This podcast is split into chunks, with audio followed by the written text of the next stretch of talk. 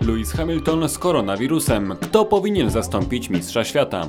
Rozmawiamy o tym, co dzieje się w tej chwili w Hasie. Wiemy, kto zastąpi Romana Gorzana, a także wiemy, kto zasiądzie w bolidzie Hasa w 2021 roku. Dlaczego wszyscy cały czas patrzą się na ręce Roberta Kubicy? Czy Formuła 1 jest uprzedzona w stosunku do Polaka? Cezary prosto z Bahrajnu opowiada, jak wyglądają procedury covidowe. Bańki Formuły 1 zdały test? Na koniec zastanawiamy się, co ciekawego wydarzy się w najbliższy weekend w Bahrajnie.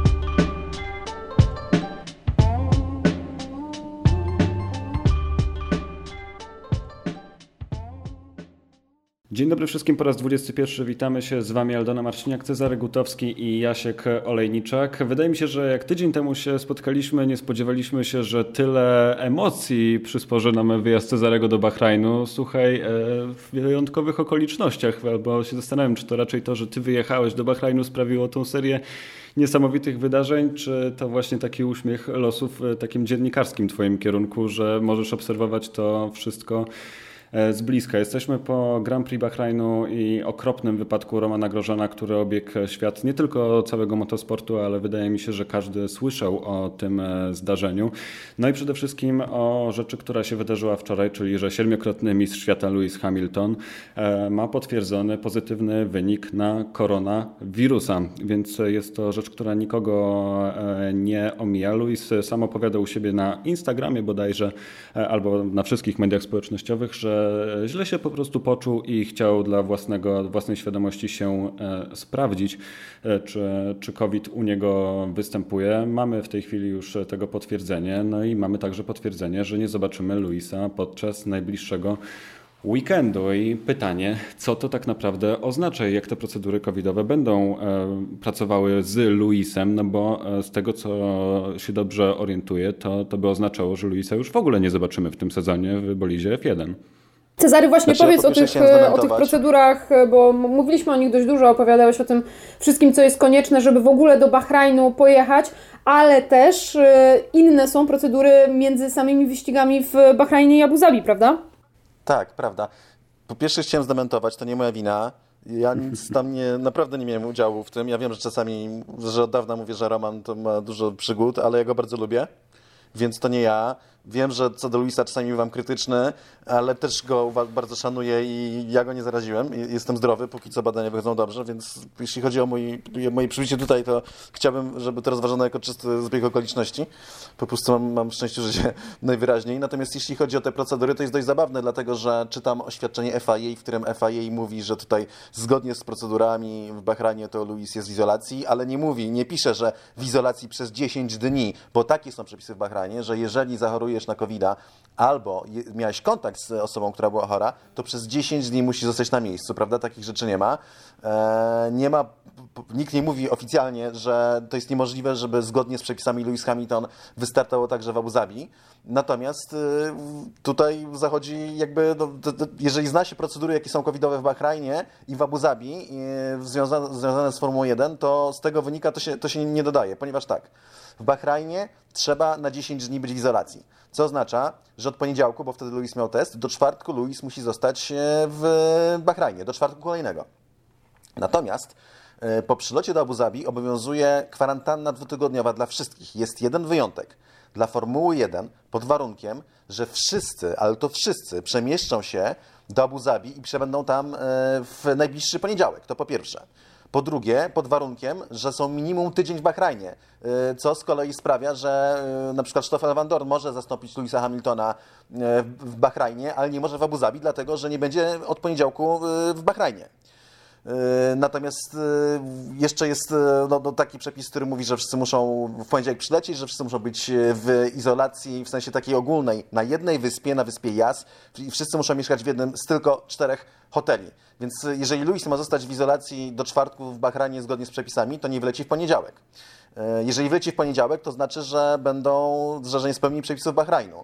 Y, natomiast jeżeli przyleci do Abu Zabi we czwartek, to znaczy, że złamie ustalenia, jakie powzięła Formuła 1 z Abu z Emiratami generalnie warunek, który pozwolił przeprowadzić w ogóle Grand Prix Abu Zabi. Tak więc de facto jest tutaj mamy, nie wiem czy stwierdzenie, że paragraf 22 pasuje akurat do tego, ale formalnie rzecz biorąc, jeżeli faktycznie we are all united i we are, we are all one i wszyscy jesteśmy równi, Lewis Hamilton do końca sezonu nie może wystartować w Formule 1 ale to w takim razie powinniśmy się jakoś e, emocjonalnie i psychicznie przygotować e, na to, że FIA w porozumieniu z Emiratami będzie szukało jakiegoś rozwiązania dla Luisa, żeby jednak wystartował w Abu Dhabi. Widzicie taki scenariusz, który by po prostu starał się Luisa wepchnąć w ten ostatni wyścig?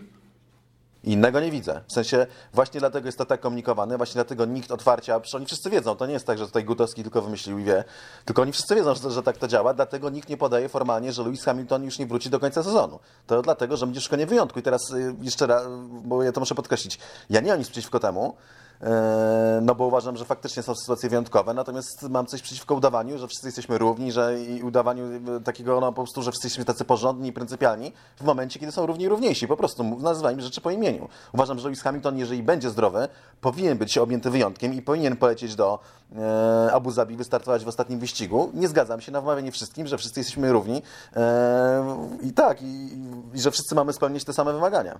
Chociaż wiecie co, chyba powinienem sprostować tutaj trochę obronić Luisa, bo właśnie sobie zerknąłem na jego Instagrama i e, on pisze w swoim poście, że będzie przez 10 dni w izolacji, więc sam winny e, się przyznaje do tego, że jego protokoły też dotyczą i będzie musiał e, się tego trzymać. Tylko, że pytanie w takim razie, czy będzie dla niego wyjątek i będzie mógł przylecieć w ten czwartek, tak? Rozumiem, że o to to się będzie rozbijało w takim razie. Jestem przekonany, że będzie mógł, tym bardziej, że no Abu Zabi to nie jest, y, no mówmy się, jakaś klasyczna demokracja, prawda? Y, tylko no, są to Emiraty Zjednoczone i tam jest monarchiczna struktura y, de facto, więc to wszystko da się załatwić i powinno się dać załatwić moim zdaniem. Żeby jeszcze raz, ja uważam, że Luis, jeżeli będzie zdrowy, powinien pojechać do Abu Zabi i powinien wystartować w tym wyścigu. To w takim razie e, skupmy się na najbliższym e, weekendzie. Kto waszym zdaniem powinien zastąpić Luisa?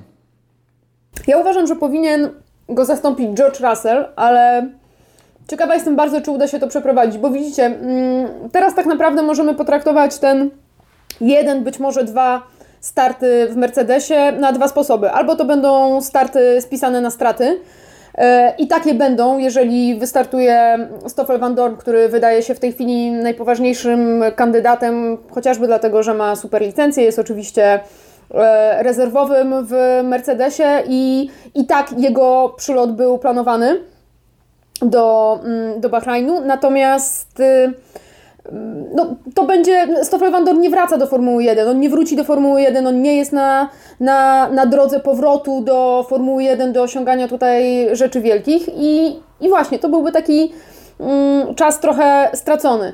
Co innego George Russell, który jest juniorem Mercedesa, o którym się mówi, że jest kandydatem do pierwszego zespołu tak naprawdę od dwóch sezonów, zanim Valtteri Bottas otrzymywał kontrakt, to e, było to nazwisko George'a Russella też wymieniane, więc zobaczmy, to jest bardzo mocna pokusa. Zobaczmy w takim razie, co George Russell, który też ostatnio prowadził Mercedesa, wprawdzie e, aż rok temu w, w testach w Abu Zabi, no ale jeżeli to ma być ta nadzieja, jeżeli to ma być ten przyszły lider Mercedesa, to zobaczmy, jak sobie poradzi. Wtedy z takich jazd można coś wyciągnąć, e, można się przekonać, jak wypadnie na tle Walteriego Bottasa i to ma jakiś sens na przyszłość. Natomiast no, oczywiście może być trudno wyciągnąć George'a Russella z Williamsa, ale też y, przypuszczam, że nie takie rzeczy można załatwić ze swoim klientem silnikowym, nie taką nieobecność y,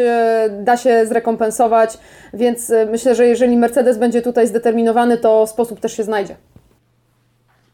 Ja też uważam, że powinien być to George Russell, zdecydowanie. Po prostu cała Formuła 1 by na to czekała, to by był najgłośniejszy news. Po prostu żeby to całej Formuły 1.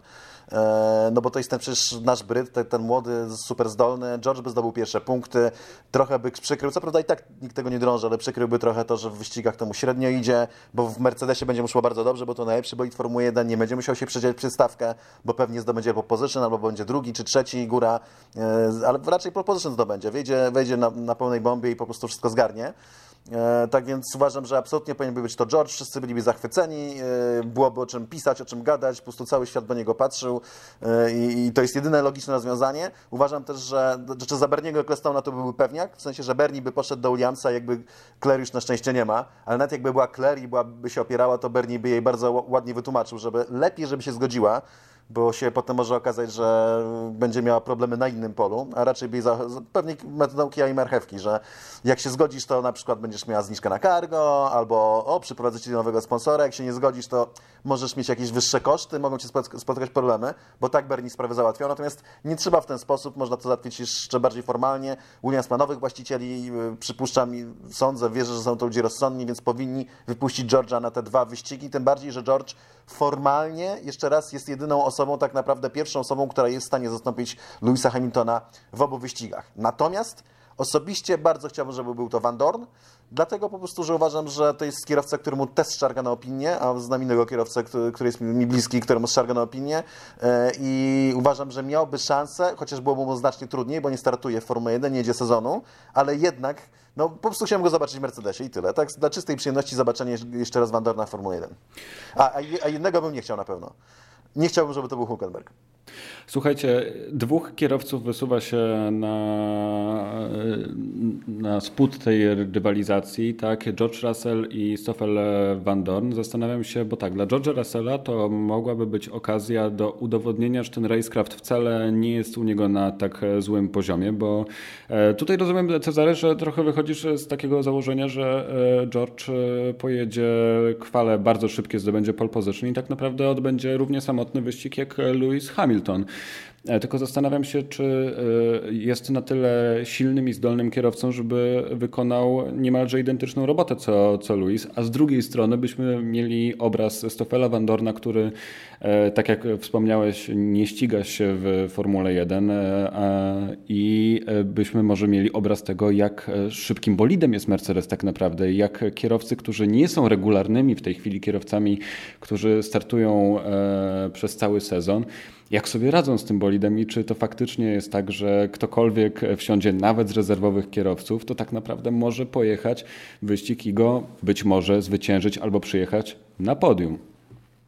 To tak nie będzie. Z całą pewnością e, Russell pojedzie wyścig w Mercedesie lepiej niż Van Dorn, bo po prostu Russell jeździ, a Van Dorn nie jeździ od kilku lat i tu cudów nie ma. Choćby nie wiem, jak był zdolny, choćby nie wiem, jak jechał wspaniałym bolidem, zawsze musi zapłacić frycowe za to, że nie jeździ od kilku lat Formułą 1.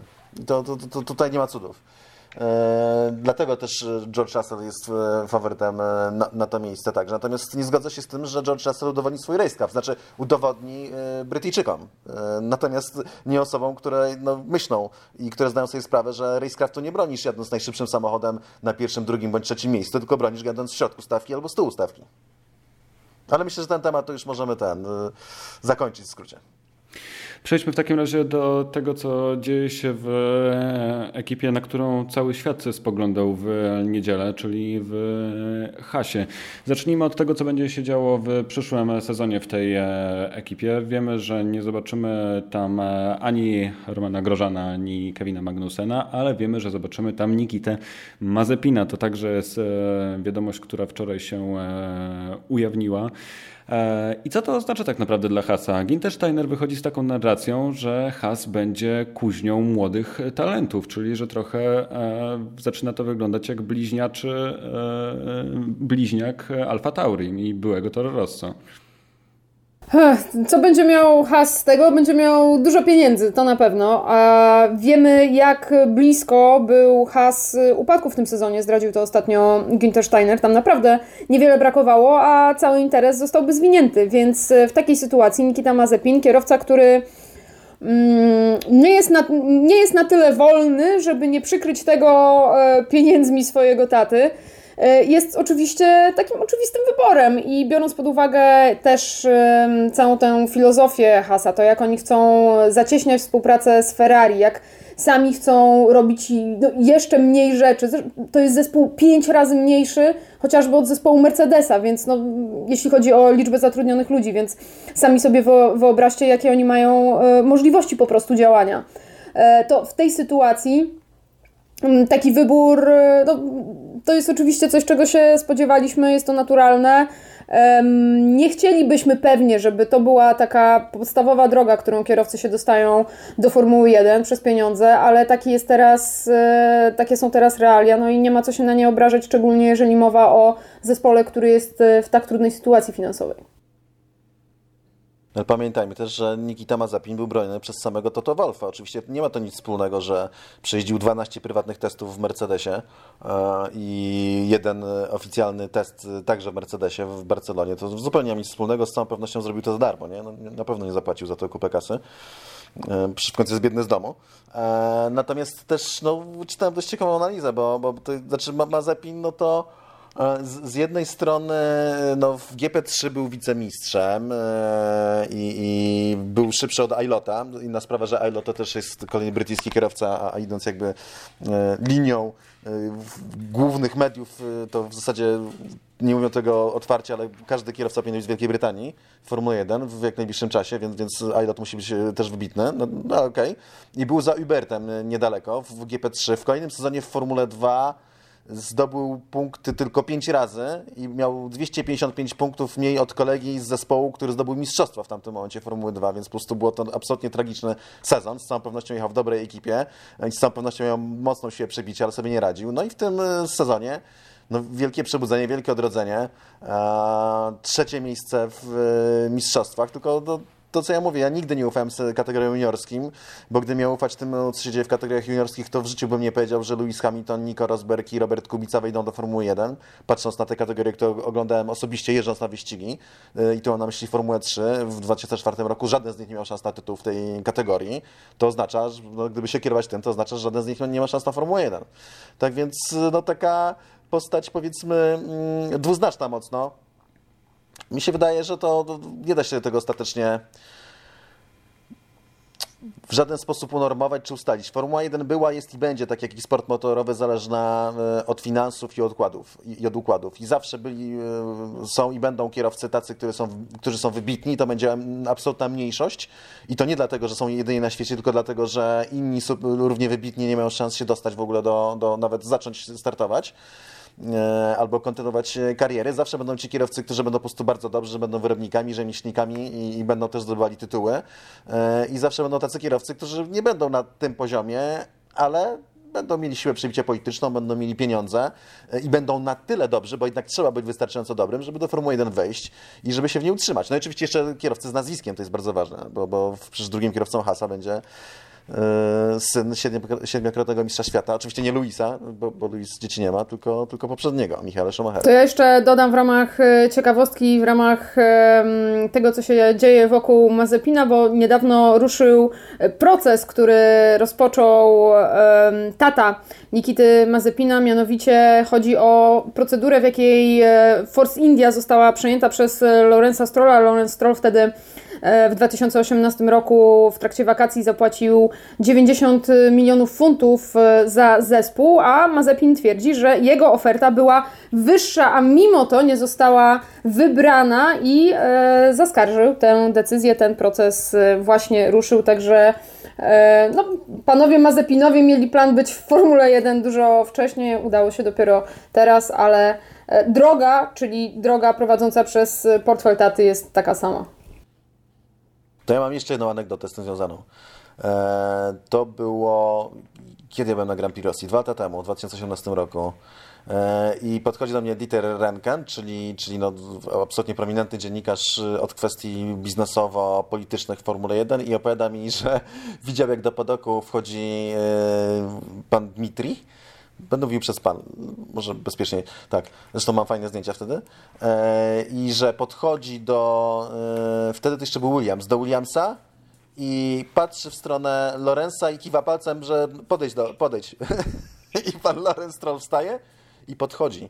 E, no i idą tam potem dalej, gadali i, ten, i toczyli obrady. Hasie dużo e, rzeczy ciekawych się dzieje. Kto wie, skoro ten proces trwa może niedługo, Strollowie zamienią się z Mazepinami i zespołami, to Stroll będzie musiał szukać miejsca w Hasie. To oczywiście w żartach, ale zostańmy przy tym, co dzieje się w tym juniorskim zespole w Ferrari. E, bo jeszcze jeden kierowca pojawi się w tym zespole podczas najbliższego Grand Prix na pewno, nie wiadomo jeszcze czy podczas e, wyścigu w Abu Zabi. Mowa tutaj o e, Fittipaldim, który zastąpi Romana Grożana po wypadku. Wiemy, że Roman ma się dobrze, daje cały czas informacje, że jest wszystko ok, poparzone ręce, to wszystko na pewno wiecie, bo wszyscy to śledzimy. E, no i co Pietro tak naprawdę może nam e, pokazać? Też powinniśmy się przygotować na to, że go zobaczymy w obydwu wyścigach. To jest ten moment, w którym, e, tak jak już wspominaliście u siebie na, na mediach, że Roman powinien się wycofać z, z Formuły 1 i zostawić Fittipaldiemu robotę do dokończenia? Znaczy wiecie, pierwsza rzecz jest taka, że jestem przekonana, że Roman zrobi wszystko, żeby wrócić na wyścig w Abu Zabi. To jest zresztą zgodne z tym, co mówi Ginter Steiner. Taki jest cel, jeżeli stan jego rąk przede wszystkim mu na to pozwoli. Mm, natomiast jeśli chodzi o samego Pietro Fittipaldiego, to, to tak naprawdę to on po prostu musi przetrwać, bo wiecie, to jest taka postać, to jest człowiek, który niby ma cztery mistrzostwa, ale tak naprawdę jak spojrzycie w jakich kategoriach e, on je wygrywał, to e, konia z rzędem temu, kto mm, tak z głowy wymieni je wszystkie i będzie wiedział, co to jest i wymieni ich pełne nazwy. E, naprawdę, to nie wygrał w życiu nic znaczącego, a mm, co więcej, w tej takiej klasycznej drodze do Formuły 1, która prowadzi przez e, Formuły juniorskie, przez Formułę 3 i tak dalej, był po prostu beznadziejny. E, więc no, siłą rzeczy zaczynał w Nascarze, on jest zresztą urodzony na Florydzie, oczywiście wnuk Emersona Fittipaldiego, no bo o tym nie powiedzieliśmy, tam ta rodzina jest e, bardzo liczna e, i wielu, wielu, wielu panów się ściga. Mm, ścigał się w Indykarze, był w Łeku, gdzie miał poważny wypadek, złamał obie nogi. W zeszłym sezonie był w DTM, zajął 15 miejsce, zdobył 22 punkty, więc no, nie jest to żadną miarą kierowca, którego wybralibyśmy z czystym sumieniem do tego grona 20 mm, najlepszych kierowców, których chcemy oglądać w Formule 1. Absolutnie nie. Natomiast oczywiście jest związany z hasem od od dłuższego czasu przejechał 7 dni testowych w hasie, to też jest no, nie bez znaczenia, ponieważ można mieć nadzieję, że to wejście w zespół, w procedury, w bolid będzie dla niego trochę łatwiejsze niż byłoby dla kogoś innego. No, trzeba oczywiście pamiętać, że jest Amerykaninem, a Formuła 1, no, Formuła 1 cierpi na chroniczny brak e, Amerykanów. I szczerze powiem, ostatnio się właśnie nad tym zastanawiałem. Jakoś mi tak myśli błądziły i się sobie o, o tym myślałem i no, doszedłem do wniosku, on jest, nie wiem czy jest taki oczywisty, bo nie, nie czytałem go nigdzie indziej, ale dlaczego nie ma Amerykanów w Formuły 1? Dlatego, że Amerykanie żyją we własnym świecie, mają własne sporty, mają własne środowisko. Wyścigi amerykańskie są owszem bardzo spektakularne i są też niebezpieczne i tam to jest dobre ściganie, ale to nie jest ten poziom, który pozwala wejść na poziom Formuły 1. I tak jest od dawna. Żeby wejść do Formuły 1 trzeba iść przez Europę, czyli trzeba przyjechać czy z Brazylii, czy z Japonii, y, czy z Polski, dajmy na to, chociaż Polska już w Europie, e, ale generalnie z tych odległych krajów trzeba się znaleźć w Europie i szlifować umiejętności w kategoriach europejskich najlepiej od kartingu. No i jeśli o to chodzi, no to Amerykanie tak średnio chętnie przeprowadzają się ze swojego tak najwspanialszego kraju na świecie e, do Europy żeby, żeby iść tą drogą. I wydaje mi się, że to jest główny e, powód. On wynika z tego, że po prostu no nie ma żadnego wystarczająco zdolnego Amerykanina, który szedłby drogą europejską i dostał się ostatecznie do Formuły 1. Natomiast jeśli chodzi o samego Fittipaldiego, szczęśliwie będą tylko cztery zakręty. To się kojarzy z owalami. Tak, ale w prawo, tak, czyli, ale szczerze, bo to nie tylko dla niego, ale generalnie. Cztery zakręty, chociaż z drugiej strony yy, dwa wolne, a właśnie no, na wolnych zakrętach można najwięcej stracić lub zyskać, ale tylko cztery to wiadomo, zgadzam, z nogą w podłodze każdy, yy, ka każdy jest w stanie pojechać, tak, każdy głupek, mówiąc w skrócie, jest w stanie nacisnąć gaz do oporu, gorzej jak trzeba zahamować w odpowiednim miejscu i skręcić, tak, to tam się kryje cała prędkość. E, a jeśli chodzi o jego drogę, no to to, co mnie w niej wzruszyło, to jest to, że w ogóle jak on zdobył punkty na superlicencję, tak? Bo trzeba 40. E, idąc tą drogą, o której mówiła Aldona. I chodzi o to, że on w 2017 roku jeździł w kategorii e, World Series Racing chyba, znaczy kategoria, która to się kiedyś nazywał World Series chyba Formula. nazywa się World Series by Renault, jak startował w niej Robert, też był mistrzem World Series by Nissan. E, Alonso chyba startował jeszcze, to był Nissan. E, Kowalainen na pewno tam startował. I, i, tylko, że kiedy startował tam Fittipaldi, to to był już jakby końcówka tej kategorii. Dwa lata zdaje się po odejściu Renault w ogóle i miał siedmiu rywali. Startował tylko osiem samochodów. Rok później kategoria upadła. Natomiast FIA, tworząc system punktowy, no, to było dość zabawne, że kilku kategoriom przyznała duże, znaczy możliwość zdawania punktów w kilku kategoriach juniorskich, w których się ścigało po kilku samochodów. I jedną z tych kategorii była właśnie World Series na tamten moment, więc e, FIA się zorientowała e, i na, kolejny rok już e, było tylko 20. inna sprawa, że ta kategoria upadła w ogóle, już nie było w przyszłym roku, ale obniżyli liczbę punktów. Ostatnim kierowcą, który skorzystał z tego okienka, że 35 punktów za pokonanie siedmiu rywali, to był właśnie Pietro Fittipaldi. No ale okej, okay, brakuje pięciu do licencji. Więc tak. W kolejnym roku Fittipaldi pojechał raz w IndyCar w Phoenix, bo był tam 22 czy 3. Potem miał wypadek e, na SPA w, 6 w treningu do 6-godzinnego wyścigu, więc e, de facto stracił sezon. E, I potem przejechał sezon w DTM, był 15, jeździł w Audi. Czyli nie zdobył punktów do superlicencji, ale ponieważ miał wypadek, to FIA zgodziła się, że, żeby jego 35 punktów, mimo tego, że pokonał, się rywali tylko, żeby je przenieść na kolejny sezon, y, na 2018 rok. Czyli te punkty są ciągle ważne, tylko dzięki temu, że one zostały przeniesione. Jak zdobył ostatnich 5 punktów? Pojechał do Azji, e, żeby walczyć w azjatyckiej Formule 3. Tam oczywiście też radził sobie fatalnie, bo raczej orłem kierownicy nie jest, no i z Amerykaninem. E, I po dziewięciu wyścigach miał e, szóste miejsce w klasyfikacji i potem przed COVID. A po COVID dwóch kierowców się wycofało. I startując w kolejnych wyścigach, w ostatniej rundzie sezonu, 15, po raz pierwszy e, w roku w sezonie i w ogóle w karierze stanął na podium Formuły 3 azjatyckiej. Dzięki temu wyprzedził tych dwóch kierowców, którzy już nie startowali. Eee, ale i tak nie, spadł, nie wszedł na czwarte, tylko na piąte, bo wyprzedziła go jeszcze Jamie Chadwick podczas tego wyścigu, e, czyli mistrzyni e, jest W Series, W Series. Ale i tak piąte miejsce dało mu 6 punktów, dzięki czemu ma punktów 41 i ma super licencję. Zastanawiam się, gdzie wystartować, żeby zdobyć swoją. Jest to e, bardzo wzruszająca historia Pietro i zobaczymy, czy faktycznie te cztery zakręty sprawią, e, że e, zaliczy wielki sukces, chociaż silnik Ferrari na pewno nie będzie mu tego ułatwiał. Ale nie ułatwia życia, nie ułatwiają życia także różne sytuacje losowe, które kierowców spotykają. Między innymi taką sytuację losową bardzo przeżył Robert Kubica w 2011 roku i wydaje mi się, że możemy o tym trochę porozmawiać, bo sam Robert dużo e, ciekawego e, ma do powiedzenia na ten temat.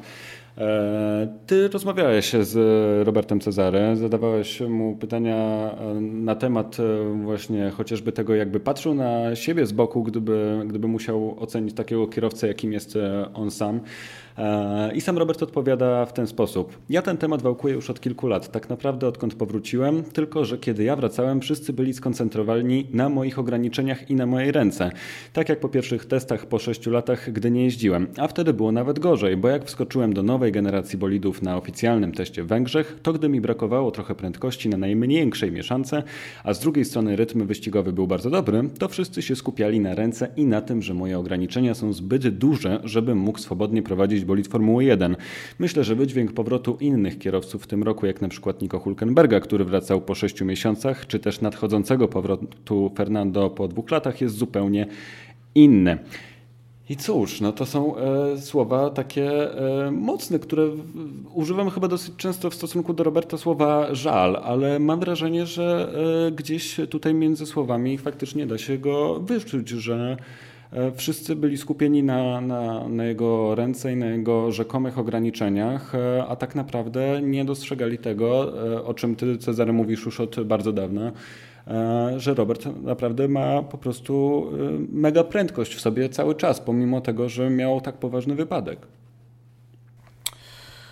Ja bym użył może słowa gorycz, ale nie jakaś taka głęboka, tylko no, to jest zahaczone, bo też Robert zna życie, rozumie z czego to się bierze i no, jemu jest to tyle ciężko, dlatego że on wsiada do samochodu, którym jeździł przez 3,5 miesiąca, a, a de facto w porównaniu z kierowcami Alfa Romeo nie jeździł wcale, bo w zasadzie jeden dzień w testach w lutym mm, jeszcze, tak, bo ostatni dzień testów Roberta jeszcze chyba był, bo to był przełom lutego marca, i potem trzy treningi półtora godzinne i, i potem czwarty, tak? Czyli to jest tyle co nic.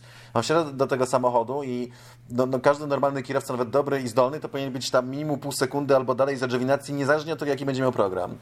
Tymczasem Robert w 24 okrążenia, nie dość, że jest przed adżewinacji, to trzyma świetne tempo, trzyma bardzo równe tempo, nie popełnia żadnych y, widocznych e, pomyłek i to jest ewenement, tak? Takie rzeczy dziać się nie powinny, więc i też sam pokazuje znowu sam sobie, że w sytuacji, kiedy ma czym pojechać, kiedy Remo zależy na tym nagle, żeby Robert pokazał te czasy i żeby było z tego jakieś wielkie halo. Ciekawe, czy ma to coś wspólnego z negocjacją z Orlenem e, przedłużenia kontraktu na przyszły rok. Tak bym strzelał, mówiąc szczerze. Ale tak czy inaczej, kiedy ma, co, e, ma czym pojechać i kiedy zespołowi zależy na tym, żeby pokazał swoją prędkość, no to Robert sam też może się przekonać już do końca, że on ją ma i że jej ma dużo, tak? Bo to, to jest ewenement. Ja, my, my mieliśmy dyskusję na ten temat z Aldoną, Aldona się ze mną nie zgadza.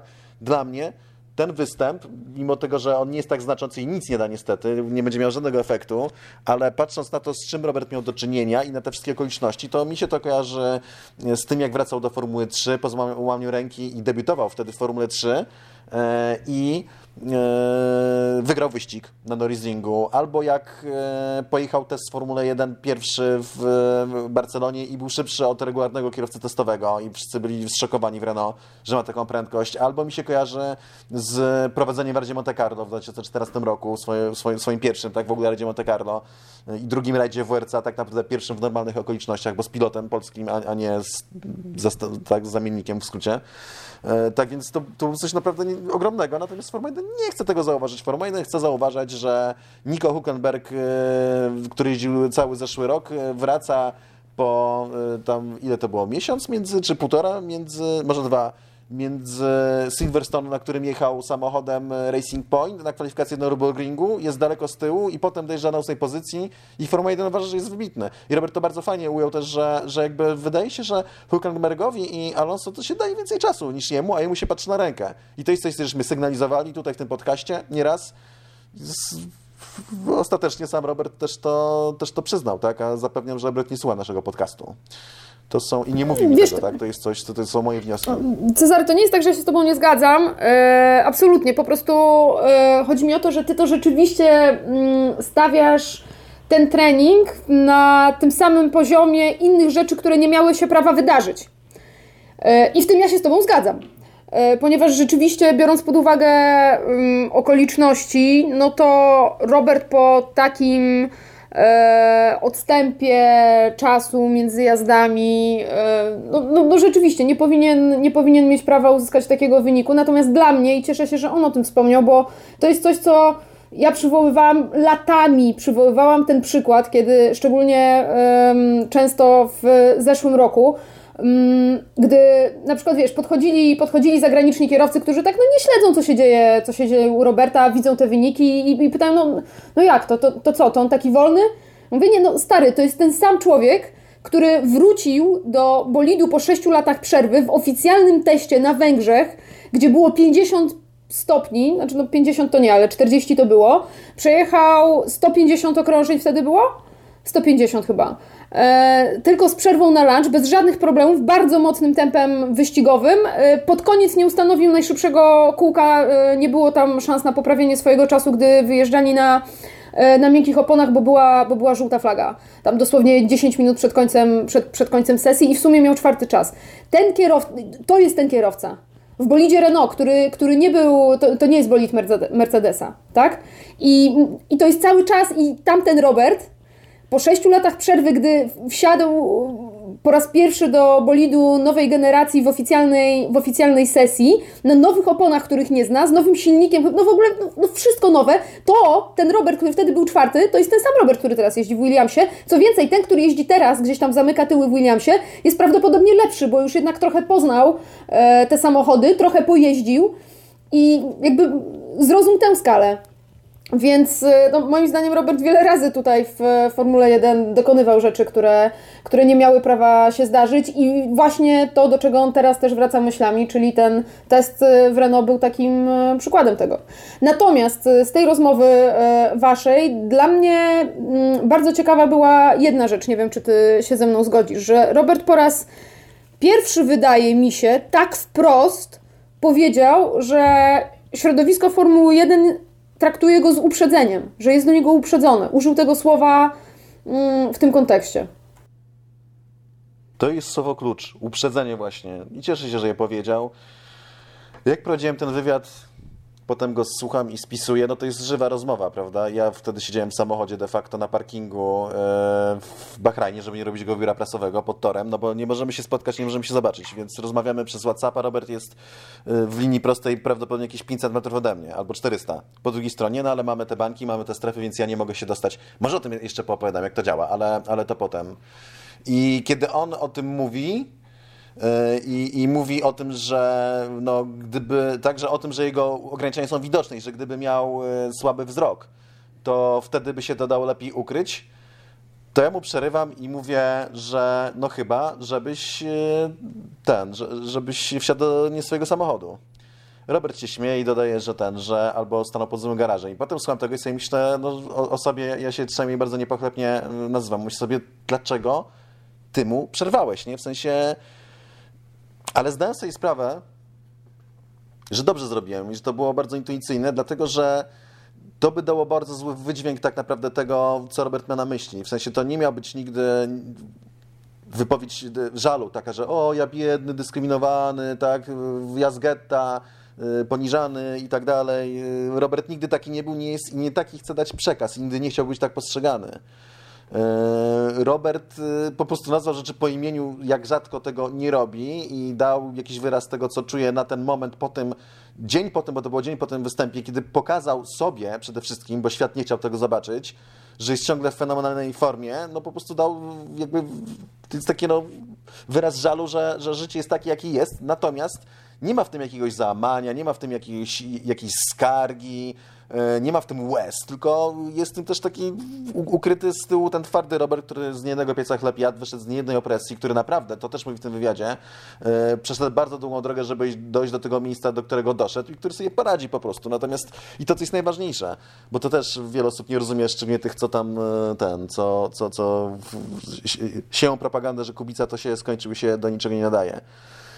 To, że on sam wie najlepiej i, i, no, niestety boli go to, że wie, że ma tempo bardzo dobre i że mógłby jeździć, a nie ma miejsca, bo jest dyskryminowany, bo to jest dyskryminacja, to są przedzenia, to jedno, ale to my najwięcej tracimy, bo to my nie będziemy mieć przez wiele, wiele lat i nigdy wcześniej nie mieliśmy, wcześniej nie mieliśmy kierowcy na takim poziomie. Kierowcy, który byłby w stanie po pierwsze awansować do Formuły 1 po raz pierwszy, e, po drugie wrócić w ogóle po, po, po tym wypadku, który miał i, i prowadzić w rajdach, w WRC, wygrywać odcinki specjalne, w szutrowych, asfaltowych z ograniczeniem, to, już nawet pomimo ograniczenia, bez żadnego doświadczenia, zdobyć mistrzostwo w WRC2, a potem jeszcze wrócić do Formuły 1 i robić te przebłyski, tych kilka, które się udało w okolicznościach, w których się znalazł. To my nie będziemy nikomu kibicować ostatecznie. To jest nasza ogromna strata. Nas, kibiców, nas, narodu.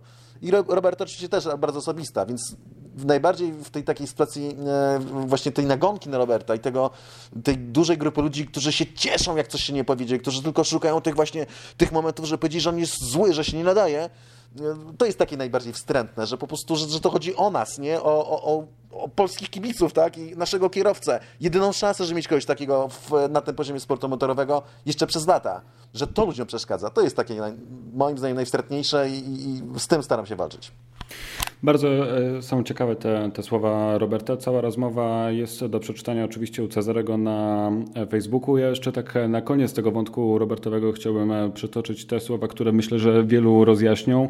Robert mówi, to co stało się w ubiegłym roku automatycznie znacznie utrudniło moją sytuację. Wciąż jednak mam swoją opinię, że to nie tylko ubiegły rok utrudnił tę sytuację i to jest tak naprawdę, wydaje mi się, klamra tych, tego wątku co do uprzedzeń, bo mamy mamy wyraźny sygnał, że to jest, tylko zastanawiam się, czy e, zawsze będzie, czy jest jeszcze e, szansa dla Roberta, w której e, on może udowodnić tym, którzy się tak strasznie upierają, i to nie mówię tutaj o naszym polskim podwórku, tylko o podwórku, które realnie wpływa na karierę Roberta, czyli że osoby, które dają mu po prostu pracę. Mm, czy te osoby dadzą się jeszcze przekonać do tego, że Robert może dla nich zrobić dobrą robotę? Jak myślicie? Jeżeli jazda ich nie przekonała, a jazda była naprawdę dobra, to nie. Eee, pamiętajmy, że Robert ma sponsora. Co prawda Sergio Perez ma sponsora i to z tego co mi się wydaje sponsora mocniejszego, silniejszego i Sergio Perez też prawdopodobnie będzie musiał przesiedzieć rok z dala od Formuły 1, co też pokazuje jak się zmieniły w Formuły 1 okoliczności, tak, że nawet kierowca taki, co którego nie ma wątpliwości, co, który nie ma zszarganej opinii, który ma dużego sponsora, nawet Perez prawdopodobnie skończy na lodzie. Więc gdzie my tu mówimy o, tak, o zaufaniu dla Roberta Kubicy, czy o znalezieniu miejsca dla Roberta Kubicy? Jeszcze jedna, jedna rzecz, to też o tym mówiliśmy, że wyobrażacie sobie, jakie by larum podnieśli e, dziennikarze, gdyby Kimi Raikkonen faktycznie nie znalazł miejsca w Alfie Romeo, gdyby zastąpił go Robert, co by się działo w ogóle, jakby to zostało, przecież to by było polowanie na czarownicę, nie? To było jakieś po prostu, boję się o tym myśleć, to jest takie nastawienie, to jest to podejście. To są te właśnie uprzedzenia. No tylko, że Robert wtedy miałby szansę z tymi uprzedzeniami jakoś walczyć, gdyby to był występ w Alfie, a nie e, zeszłoroczny występ w Williamsie. Co do przyszłości, sam Robert też cały czas mówi, że nie wie, co będzie dalej robił. E, mówi o tym tak, gdyby decyzja zależała tylko ode mnie, czyli mógłbym wybrać, co chcę, to już dawno wiedziałbym, gdzie i co chcę e, robić. Swoje rankingi już miałem, moje wybory jednak czasami nie idą w parze z możliwościami z umowami i mm, nie tylko. Zastanawiam się, czy powinniśmy się oswajać z tym, że Robert będzie jeszcze w przyszłym roku kierowcą kierowcą testowym w e, Alfa Romeo. E, tylko zastanawiam się, e, co to miałoby dać Robertowi, bo rozmawialiśmy już o tym, że to nie jest dla niego atrakcyjna forma zatrudnienia i prawdopodobnie nie byłaby to jedyna, ale czy gdyby doszło do tego, że Robert byłby w Alfie, to oznaczałoby tyle, że ma jeszcze nadzieję na znalezienie miejsca w 2022 roku w Formule 1? Wiecie, moim zdaniem warto robić wszystko, żeby w tym świecie Formuły 1 powinien zostać w takiej czy innej roli, bo jeżeli raz się wyjdzie z tego padoku, e, tak dosłownie już mówiąc, to naprawdę wrócić jest bardzo, bardzo trudno trudno, trudno przewidzieć tak naprawdę, jakie mogą być te długoterminowe nadzieje Roberta. Też pamiętajmy o tej e, nowej Formule 1 od 2022 e, roku. Natomiast e, no, moim zdaniem to mimo tej uciążliwości pewnej, tej konieczności podróży bez jazdy, i tak dalej, to pozycja kierowcy rezerwowego, zwłaszcza w sezonie covidowym, a nie łudźmy się, że ten przyszłoroczny będzie jakoś drastycznie spokojniejszy od e, obecnego, a w obecnym trzech kierowców mm, zachorowało i wymagało zastąpienia, e, no to ta pozycja kierowcy rezerwowego jest pozycją, która daje wyjątkowo więcej niż w ostatnich sezonach, więc to jest coś, o co warto walczyć. Ja jestem przekonany, że Robert będzie dalej w przyszłym roku kierowcą rezerwowym Alfa Romeo. Nie jestem przekonany, czy będzie nim tak jak teraz, czy będzie jeździł na wszystkie wyścigi, na które się da, bo sam Robert e, nie za bardzo ma już na to ochotę. Sam Robert moim zdaniem stracił już prawie całą nadzieję na to, że uda mu się wrócić, no bo szczerze, po, tym, e, po czymś takim, po tym, co wykonał w tym treningu e, i po tym, jak de facto opinia publiczna Formuły to zlała, bo inaczej tego nie można uznać e, i powiedzieć, a to było bardzo, to naprawdę waliło po oczach, że to, to, to było świetne, no, e, no to no, jak, jak, jaką można mieć nadzieję, jaką można mieć motywację na to, że, że nawet jak się utrzymasz w obrocie w padoku, że to zostanie że to zostanie w jakikolwiek sposób e, dostrzeżone. Tak? No, naprawdę więcej nie jest w stanie zrobić e, ponad to, co wykonał na torze. Jest to powiedzenie, tak, które uwielbiam. Let the driving do the talking. Czyli niech jazda wystarczy zamówienie. Robert pojechał, w Barcelonie na przykład świetnie pojechał i to było widać e, i z zewnątrz i zespół to świetnie wiedział, to wręcz to zespołowi raczej zaszkodziło, nie? w sensie wewnętrznie, nie, nie zostało, nie mówię całemu, ale pewnym osobom, jak przypuszczam, to nawet było nie, nie na rękę, że, że pojechał tak dobrze. E, I potem tak mieliśmy trzy treningi, kiedy w, no, niby miał inny program prac, to na pewno, ale z tego, co się można domyślać, nie miał szansy pokazać, e, że na przykład, że może być szybszy od kierowcy Alfa Romeo. Po podpisaniu kontraktu z kierowcami Alfa Romeo, kiedy miejsce jest zajęte, w momencie, kiedy negocjuje się e, utrzymanie sponsoringu polskiego koncernu, nagle Robert jest w stanie pokazać, że, jest, e, że jednak ma tę prędkość. No więc no to wszystko po prostu robi się niesmaczne, tak? I z, z Robert, największa, moim zdaniem, największa tutaj tragedia polega na tym, że DTM się zmienia. Bo gdyby Robert mógł jeździć ciągle samochodami Class 1, gdyby mógł wrócić w przyszłym roku do tej kategorii, to by się nie, moim zdaniem się nie martwił za bardzo, bo po prostu na to położył już nie powiem co. Eee, tak, bo już tam był, to co mógł zrobił i, i miałby się gdzieś ścigać w bardzo fajnej kategorii. Największy problem polega na tym, że nie ma za bardzo gdzie pójść, że po prostu jak nie fotel Formuły 1, jak nie ma gdzie pójść do DTM-u, to nie ma za bardzo miejsca, które byłoby na miarę tego, co jest w stanie jeszcze robić i tego, co chce robić. Zobaczymy w takim razie, jaka historia dalej będzie napisana w kontekście Roberta Kubicy. Oczywiście naszym marzeniem jest oglądać go w bolidzie Formuły 1 w tej właściwej rywalizacji podczas wyścigu. Czy to będzie możliwe, czas e, pokaże. Cezary, skupmy się w tym momencie, e, wręcz bym powiedział, na tobie. Jesteś e, na miejscu w Bahrajnie, obserwujesz te niesamowite wydarzenia, które mają miejsce w tym tygodniu. Oczywiście na początku żartowałem, że zaogniłeś to wszystko i że to za twoją sprawą wszystko się dzieje, ale powiedz na początku może coś, co myślę wydaje się być najciekawszą rzeczą dla osoby, która nie jest sobie w stanie wyobrazić tego, jak Formuła 1 wygląda na miejscu. Jaka atmosfera była podczas e, wypadku Romana? Bo to y, mamy milion już relacji, zdjęć, opowieści, jak było na miejscu wypadku, co kierowcy mówili. Są zestawienia, jak Team Radio brzmiało między kierowcami a zespołami i jak reagowali na to poszczególni kierowcy. A w miejscu, w którym ty byłeś, czyli w centrum prasowym, jak to wszystko się rozgrywało?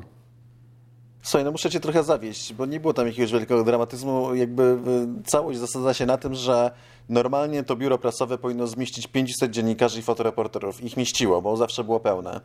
A teraz są 72 biurka. Rozstawione jak na maturze. Już nawet miałem koszmar senny, zastanawiałem się, bo czasami napadają. Jejku, jak ja znam tę maturę? Przecież nic nie pamiętam. Z polskiego to jeszcze, ale z historii? No za cholerę. Nie, 1410 to jedna z niewielu dat, które jestem sobie w stanie przypomnieć. Tak więc y, w zasadzie siedzieliśmy wszyscy jak na maturze, w związku z tym jakby ta separacja i fakt, że y, dziennikarzy było niewielu, bo fotoreporterzy byli na torze generalnie, więc minimum połowa biurek była pusta no sprawiała, że po prostu każdy siedział w oniemieniu i patrzył na monitor, czekając na tą pieprzoną, za przeproszeniem, powtórkę, aż w końcu pokażą, czy mu się nic nie stało i co się stało w ogóle, bo tylko widzieliśmy e, ten płomień ognia, ten, ten, ten wybuch ognia. E, wyjść do padoku też się nie dało, bo nie mamy wejścia do padoku. Padok mamy dokładnie za szybą. Siedzimy sobie w takim pięknym, szklanym akwarium, więc po prostu pozostawało tylko i wyłącznie siedzieć na tyłku w biurze prasowym, trzymać kciuki, żeby nic się nie stało. Naprawdę to było przerażające, naprawdę było to, ta, to były straszne chwile te, naprawdę się dłużyły te sekundy, bo po prostu nie, nie było wiadomo co z Romanem, a wyglądało to makabrycznie te pierwsze sygnały i czekaliśmy na to, aż w końcu telewizor, tak jak i całemu światu, taki nam pokaże, co się wydarzyło. Pamiętam, jak e, był wypadek Roberta w Kanadzie, bo uważam, że to są bardzo porównywalne wypadki w tym sensie, że dokładnie było bardzo brutalne uderzenie, bardzo takie spektakularne, za, też były powody do najgorszych myśli i też nikt nie wiedział, co się dzieje. No to ja w tamtym momencie, kiedy już jakoś zeszło ze mnie, znaczy nie zeszło po prostu, ja byłem totalnie wstrząśnięty i, i, i no byłem w, to, w, bardzo ciężkim szoku, kiedy byłem w, byłem w stanie wyjść, pójść do padoku i szukać informacji na temat Roberta w padoku, tam gdzie było BMW, tam gdzie był menedżer Roberta i zbierać te informacje. E, dzięki czemu, co, co zawsze poczytuję sobie za jakiś tam powód do osobistej dumy, e, byłem pierwszą osobą, która przekazała światu, a konkretnie Polsce, a konkretnie to było chyba TVP3, bo byłem korespondentem telewizji polskiej, między innymi TVP3, było na żywo połączenie, że Robertowi nic się nie stało, bo akurat byłem w dobrym miejscu, w dobrym czasie, żeby usłyszeć te informacje. To teraz nie było na to szans, po prostu czekaliśmy, tak jak, tak jak cały świat, przed telewizorami, grzecznie, e, tyle, że na torze Formuły 1, żeby zobaczyć, e, czy, e, no, czy Roman po prostu daje znaki życia, co się w ogóle wydarzyło. Przed wyjazdem opowiadałeś nam o całej stercie formalności, które musiałeś załatwić i całym takim pliku dokumentów, e, które miałeś, żeby wjechać. Ile z tego wykorzystałeś tak naprawdę? Eee, może 10%, może.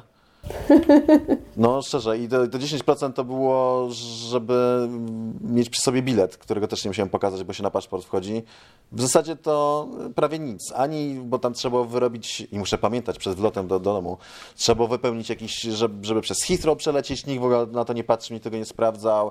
Trzeba było mieć wniosek wizowy, żeby wejść, wysyłali z Formuły 1 dwa razy. To dostałem jeden w samolocie, taki blankiet, a wniosek wizowy też nikt nie sprawdzał. W ogóle zostaliśmy przeprowadzeni y, jak za rączkę. Po wyjściu z samolotu y, zobaczyłem, że w ostatniej chwili, że stoi pan z tabliczką F1 Media i e, ktoś tam jeszcze, już nie pamiętam. W każdym razie czekał na nas pan. O kurde. A, przepraszam, o, dokładnie, media i zespoły. Wybaczcie ten skandal, upadł mi ten, upadł mi e, telefon. E, skandal ten głosowy. E, więc przeprowadził nas. Ja nigdy w życiu tak szybko nie wszedłem do Bahrajnu. To jest moja, nie wiem, z ósma, dziewiąta wizyta w tym kraju, coś takiego. Nigdy tak gładko i tak bezproblemowo nie zostałem wpuszczony, nie musiałem pokazać żadnego glejtu w ogóle, że mam wizę wyrobioną. A co też było z, z swoją drogą, tam były deadline i jeszcze miałem problem, bo musiałem paszport zmienić, więc e, deadline przepuściłem. Potem mi pani napisała zamiast Gutowski, to mi Cutowski napisała, więc ja do niej pisałem, proszę pani, ale to jest złe nazwisko. Nie, nie, nie, proszę się nie przejmować, proszę iść. Miała rację, nikt nie sprawdzał w ogóle. Potem nas przeprowadzili z terminalu, e, wyjście z terminalu i pod terminalem taki potężny, nie wiem, namiotohangar. I tam w tym namiotohangarze poczekalnia, takie fotele, duża, wielka, fotele takie oprawione w plastik. Carlos Sainz między innymi czekał tam i takie numerki jak na poczcie. Ding, ding, number 260, y, czyli cię wywołują i takie zapalało się okienko nad parawanem, bo było taki cały szereg parawanów, jeden obok drugiego, gdzie siedziały dwie osoby, znaczy za tym parawanem były jeszcze jakby takie dwa pomieszczenia zrobione z parawanu. Najpierw w jednym pomieszczeniu się robiło, w sensie pani wpisywała dokumentację, po prostu dawała mi numer ewidencyjny i y, wszystko wprowadzała do systemu, bo to jest w systemie y, komputerowym. I zaraz obok, za kolejnym parawanem, y, druga pani włożyła mi patyczek do nosa dość głęboko, ale szybko. I potem skierowali mnie do, hotelu. Wyprowadzili mnie z tego hangaru i tam, tam teoretycznie powinien, był w stanie kupić, powinien być w stanie kupić kartę SIM, ale jeszcze nie było czynne stanowisko, bo było za wcześnie i to było stanowisko specjalnie postawione dla nas. Więc mnie przeprowadzili na zaraz obok na parking, gdzie kolejny pan przywiózł mi samochód, czyli nie musiałem iść do terminalu, żeby pobrać samochód, tylko ten pan mi ten samochód po prostu e, wziął mój paszport i, i prawo jazdy i za 10 minut, niecałe, za 7 minut przejął samochodem. Miałem obowiązek pojechać do hotelu e, i czekać w pokoju na wyniki badania na COVID. I mam ze sobą jeszcze dwa pozostałe testy na COVID, a to wam jeszcze szybko powiem jedną rzecz, bo to jest niesamowite, że e, jest pięć miejsc przy torze, w których można zrobić badanie na COVID i większość tych, chyba trzy są takie potężne hangara namioty, więc poszedłem do innego z nich, musiałem pójść na badanie e, zaraz kolejnego dnia. Przyleciałem w środę i trzeba było od razu zrobić e, następnego dnia kolejne badanie na COVID. I kolejny namiotohangar z drzwiami w ogóle odsuwanymi elektronicznie, znaczy elektrycznie takimi rozsuwane, drzwi takie wzorki właśnie arabskie, orientalne, bardzo ładne drzwi. Wchodzę, jest potężna hala i tylko ja. I numerki, i parawany, i tylko ja. Więc ding ding, dokładnie ta sama procedura, ale najlepsze wychodzę za parawan i patrzę, a tam, czy mnie zwariowałem, tam pasy, nie, na bagażowe, te troleje, tak, na których się wozi walizkim, co się dzieje, nie, jakieś teleportacje, e, ale na szczęście jakby spojrzenie na detale wykazało, że to nie były pasy bagażowe, tylko to były atrapy pasów bagażowych. E, I też nawet była droga, w sensie na czerwono, że masz coś do zadeklarowania, jak wychodzisz zielona, wychodzisz, żeby nie mieć do zadeklarowania, zadeklarowania. Tam była po prostu makieta, jak w studiu filmowym, makieta yy, terminalu przylotowego. Więc wyantycypowałem, że tam po prostu oni ćwiczyli, jak przyjmować przybyszy z Formuły 1, jak ich przeprowadzać i tak dalej, jak ich prowadzić yy, dalej do, do Bahrajnu. Więc, żeby podsumować, mają rozmach. Rozgadałem się, co? Ale to wszystko jest e, mega ciekawe. Ja jeszcze się zastanawiam, jak wyglądają e, Twoje transfery na tor, bo tyle razy gadaliśmy o bańkach, które tam e, są stworzone dla kierowców, dla mediów. E, opowiadałeś, że siedzicie w akwarium w centrum e, prasowym. Ja poniekąd akwaria znam z radia, ale wyobrażam sobie, że to jest trochę mniej przyjazne e, otoczenie i to bardziej przypomina jakąś wręcz zoo bym powiedział, bo tylko zastanawiam się, czy to wy jesteście do podziwiania, czy wy podziwiacie to, co się dzieje w padoku. Panie, jaka bańka. Znaczy, my, my podziwiamy to, co się dzieje w padoku. Nas niestety nie podziwiają. Dziennikarze nie są jakoś tam. Znaczy, nie to, żebyśmy byli nielubiani, ale nie jesteśmy najważniejsi w padoku Formuły 1. No niestety. Chociaż mi to nie przeszkadza. Po prostu my nie możemy wejść do padoku, nie możemy się widywać z kierowcami i, i z ludźmi, którzy w padoku się znajdują. Ale na przykład e, do Padaku mają wejście reporterzy telewizyjni i z nimi możemy się spotkać poza Padakiem. Oni nie mają wejścia do biura prasowego z kolei, ale wychodzi z biura prasowego i między Padakiem Formuły 2 a Formuły 1, bo one są jakby, tam są dwie proste, jedna jest główna prosta i tam jest Padok e, Formuły 1 i, i garaż Formuły 1 i wzdłuż idzie krótsza prosta, tam jest Padok Formuły 2 i garaż Formuły 2. Normalnie na tego sobie można przejść, bo ja tam zerkam do Padaku, zdjęcia porobiłem z Padaku, zdjęcia porobiłem z Pitlane na tor wszedłem, bo zdealowałem sobie, to było trochę walki, ale zdealowałem sobie kamizelkę. Generalnie no, na torze tak to wygląda, natomiast wychodzi z toru i tutaj wchodzą w maseczkach prawie wszyscy, bo, bo osoby takie najbardziej ważne, co im się nikt nie odważy zwrócić uwagi, bo to w końcu też księstwo Bahrain, to nie chodzą. E, ale normalne życie się toczy. Żadnych większych problemów. De facto jestem przekonany, że jakiś kierowca chce się spotkać z osobą z, z nie swojej bańki, to się spotyka po prostu, idzie wieczorem na kolację i, i tyle. I to, to, na to, że wszystko działa super, wygląda pięknie, poza torem toczy się normalne życie i, i o bańkach można zapomnieć. To słuchajcie, skupmy się na sam koniec na tym, co nas spotka podczas najbliższego weekendu. Już dumnie zapowiedzieliśmy, że będą to arcytrudne cztery zakręty do pokonania. No ale przede wszystkim e, bardzo długie, proste. Na straty jest spisane z góry Ferrari, które od początku zmaga się z problemami. E, zastanawiam się, czy jak e, ta stawka będzie rozłożona i jak duża będzie, jak bardzo widoczne będzie to, kto ma jaki silnik i jak to będzie wpływało na wyniki. No słuchajcie, Ferrari rzeczywiście na pewno e, będzie w bardzo dużych e, kłopotach, pewnie w drugiej dziesiątce. To samo dotyczy e, zespołów z silnikami Ferrari, a więc e, Alfa Romeo i Haas plus e, Nicolas Latifi to są ci pewniacy no, do, e, do odpadnięcia w Q1 znowu. Z drugiej strony mocne powinno być tam Renault, co nam dodaje pikanterii w walce o trzecie miejsce. Ciekawe w klasyfikacji konstruktorów oczywiście. Bardzo ciekawe będą kwalifikacje, szczególnie ta pierwsza część, gdy będzie mnóstwo tłoku na torze i to jest właściwie jedyna szansa na jakieś takie niespodziewane wyniki, jeżeli nie da się złożyć tego dość w sumie prostego okrążenia, ale bardzo trudnego, bo mówimy o czasie okrążenia na poziomie 55 e, sekund, więc e, w takim wypadku przy 20 autach e, na torze znalezienie sobie miejsca to będzie graniczyło z niemożliwością, więc tutaj mogą być jakieś niespodziewane, mm, niespodziewane wyniki w sobotę. No i co poza tym? Będzie ciekawie, szczególnie zastanawiam się, jak wyścig w niedzielę będzie wyglądał na tak krótkim torze, na tak krótkim okrążeniu. Mm. Będzie akcja, non-stop akcja, ale taka... Może dublerzy się, znaczy może podczas dublowania maruderzy się zamieszają w Cały czas akcję. będzie ktoś kogoś wyprzedzał albo dublował, moim zdaniem. Przede wszystkim dublował. Y, kwestia pozostaje opon, jak opony wytrzymają.